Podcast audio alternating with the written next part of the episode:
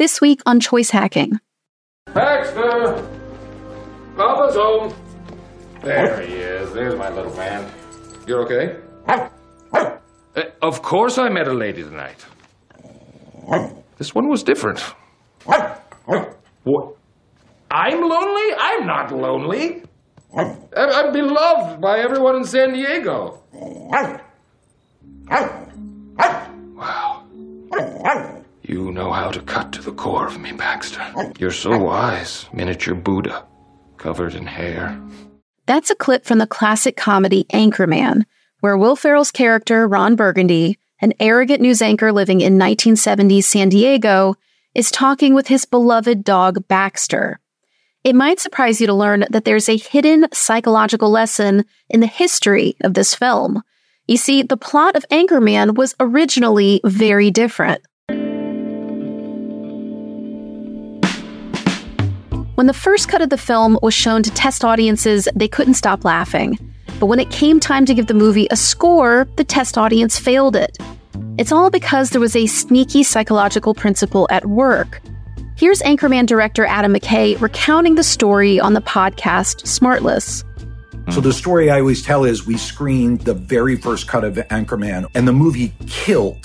And the original joke we had in the end was that Ron Burgundy's dog, Baxter, did not come back. So we screen the movie, big laughs, everyone's coming up to me, shaking my hand, oh my God, so funny. And then we get our numbers, and you guys know it's 0 to 100 for test screenings. Generally, you want to be over 60. Anytime you're in the 50s, 40s, it's bad news. So they come up and they give us the scores. Our score was 50.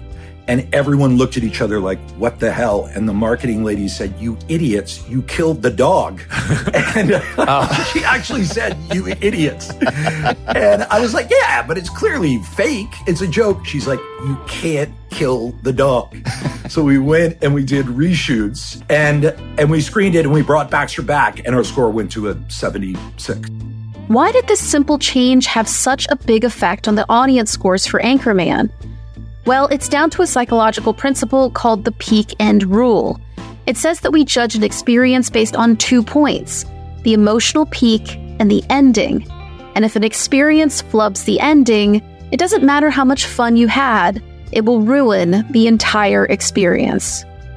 I'm Jennifer Kleinhans, and you're listening to Choice Hacking, a podcast about applying behavioral science and psychology to business marketing, experience design, and more. Join me today as we examine the peak end rule and how you can use it to perfect your marketing and customer experience. But before we get started, I want to take a moment to tell you about the newest courses on Choice Hacking Academy.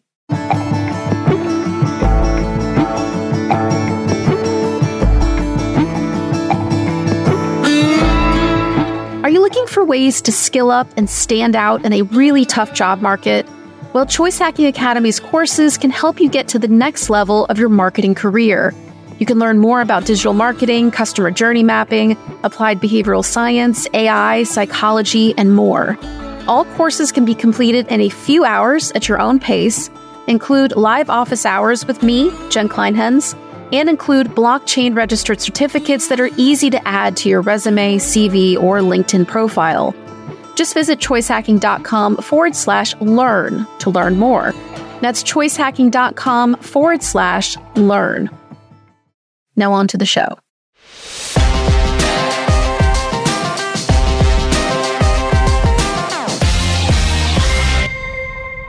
Our brains are pretty amazing things, but they're also simpler than we think. Consider your last birthday party. Chances are you can't remember every single second, but there's probably a few standout moments you do remember, like your loved one singing happy birthday while you waited to blow out the candles on your cake. We don't remember every single second of even the happiest moments because it's just too much for our brains to handle. So how does it decide what to remember? Well, that's where the peak end rule comes in. It describes how our brain prioritizes information using emotion. The moments when we're at our emotional peak, whether that's a positive or negative emotion, and the end of the experience are the two key moments that create our memories and judgments related to that event. Now, for brands, this is awesome news. It means you can greatly affect a customer's opinion of your business by managing 2 points that punch above their weight, rather than micromanaging every single second of an experience.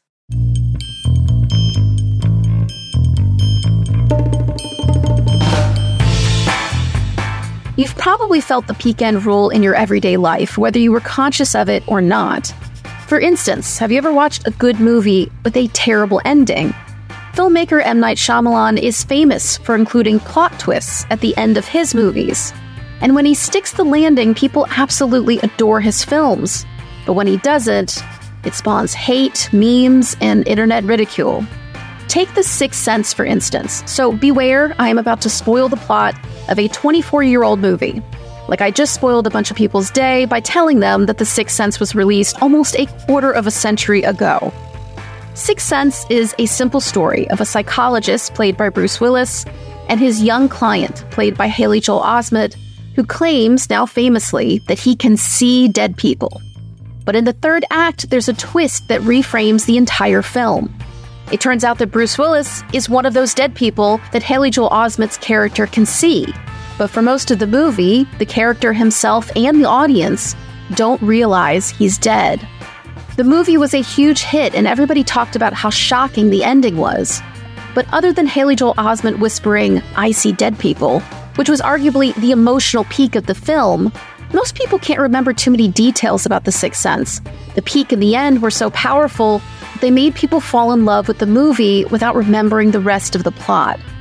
As good as The Sixth Sense is, Shyamalan has had more than a few movies that illustrate what can go wrong when the twist at the end of the movie fails.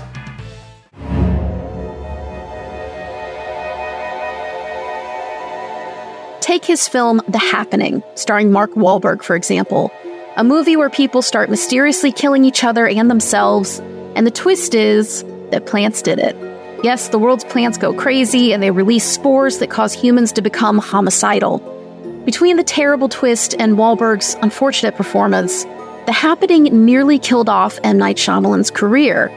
And if you compare the reviews of these two movies, The Sixth Sense and The Happening, it's pretty evident that critics and audiences have very different memories and opinions of The Sixth Sense than they did of The Happening. The Sixth Sense has a 90% positive Rotten Tomatoes score, while The Happening was panned pretty universally and only managed to squeeze positive reviews from about 20% of people. So what does this all have to do with business? Well, the peak end rule can help us in a few powerful ways. First, it can help us discover moments where a little bit of improvement can deliver a lot of impact. For example, Disney parks are masters of the peak end rule, whether they know it or not.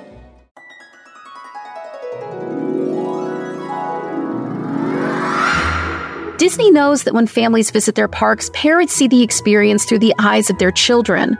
So the better an experience you can make the park for kids, the better the experience for the parents. Technology like Magic Bands can create emotional highs for kids by providing data to the park employees, with their parents' consent, of course. The Magic Band is a wearable device that secretly lets character actors in the park know if it's a child's birthday, and it will tell them their first name. So Mickey and Goofy can smile and say, "Hello, Jaden, happy birthday," without having to be told anything by the parents. It's a magical experience for a 6-year-old to meet Moana and have Moana seem to know so much about them already.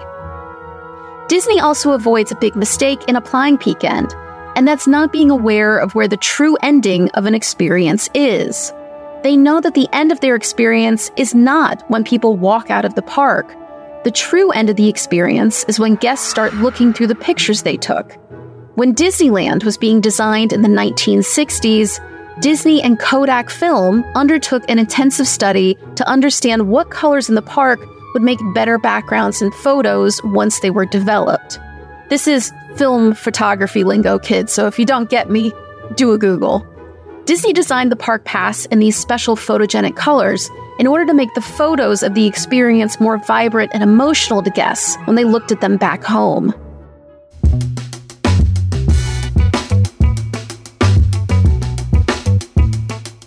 Not all moments in an experience are equal, and rather than try to spend millions to perfect every single second, peak end can help us figure out where to pay the most attention, time, effort, and budget to make our experience amazing. So take some time to discover those peaks and ends in your experience. And as author and activist Maya Angelou put it, people will forget what you said, people will forget what you did, but people will never forget how you made them feel. Thank you for listening to the Choice Hacking Podcast. If you enjoyed this episode, please rate and review it. It takes me 20 plus hours to put together every episode, and it is a huge help when you take just a moment to let others know how you liked it. And don't forget, you can learn more about behavioral science and psychology applied to business when you subscribe to the free Choice Hacking newsletter. You'll join more than 8,000 brilliant UX, CX, and marketing folks from companies like Google, Coke, and Disney who get my newsletter. To sign up, just visit choicehacking.com/subscribe. That's choicehacking.com/subscribe. Until next time.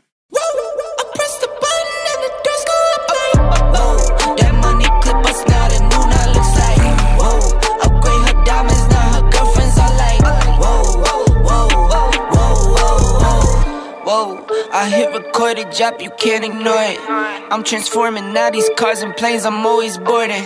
Just out touring down in Charlotte like I play for Hornets.